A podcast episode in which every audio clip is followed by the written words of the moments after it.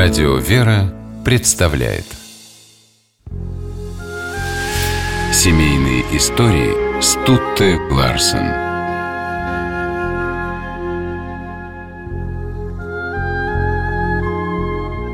Философ Иван Киреевский и его супруга Наталья шли ко Христу, словно держась за руки. В их жизни вера была неотделима от взаимной любви, а семейное благополучие – невозможно без церковного благословения.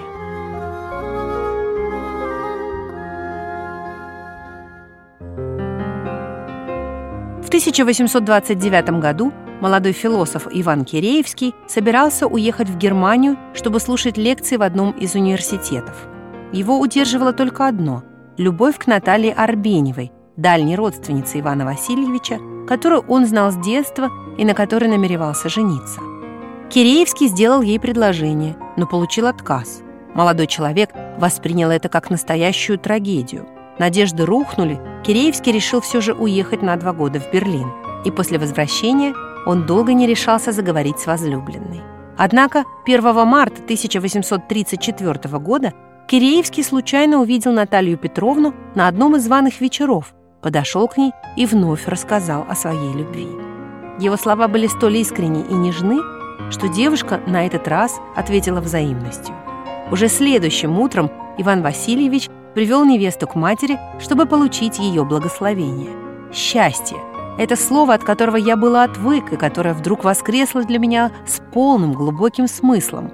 Так описывал свои чувства Киреевский.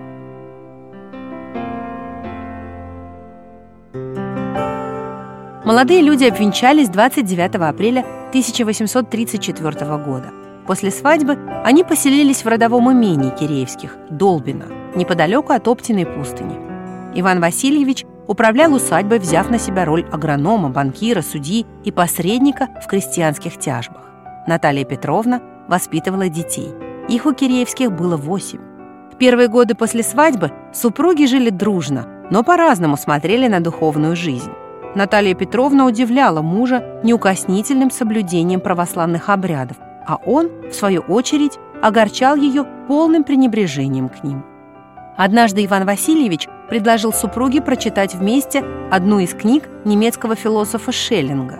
Наталья Петровна согласилась и, дочитав книгу, сказала «Очень интересно, но большинство этих идей мне известны из творений святых отцов. Не хочешь ли ты с этими трудами ознакомиться?» Под влиянием супруги Киреевский погрузился в мир православного богословия.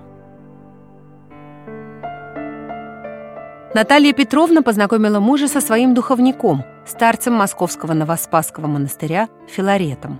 Во многом благодаря ему в жизни Ивана Васильевича произошел духовный переворот. С тех пор в философских трудах Киреевского появляется идея преображения жизни на основе православной веры. В религиозной жизни Киреевские теперь были единодушны. Они вместе молились, вместе посещали богослужения, часто причащаясь. Супруги помогали деньгами и хлебом близлежащим монастырям Спасо-Преображенскому мужскому и Крестовоздвиженскому женскому. В их доме гостили монахи и монахини. Киреевских в деревне навещал Николай Гоголь, историк Тимофей Грановский, публицисты славянофилы Александр Кошелев и Терций Филиппов. После смерти отца Филарета ближайшим другом и духовником семьи стал оптинский старец Макарий.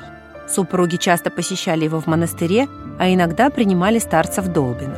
Духовные наставления отца Макария утешали супругов в самые тяжелые моменты жизни, например, когда в течение 1846 года они потеряли дочь Катю и двух близких друзей Дмитрия Валуева и Николая Языкова.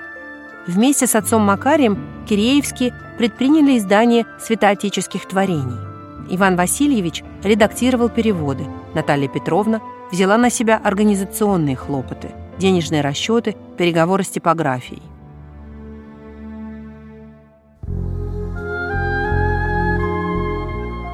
В 1856 году Киреевский отлучился по делам в Москву. Перед самым возвращением он заразился холерой и скоропостижно скончался. Наталья Петровна переживала от того, что она не смогла проститься с мужем, быть с ним в его последние часы.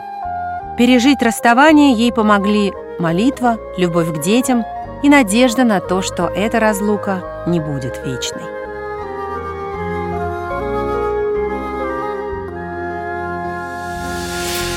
Семейные истории –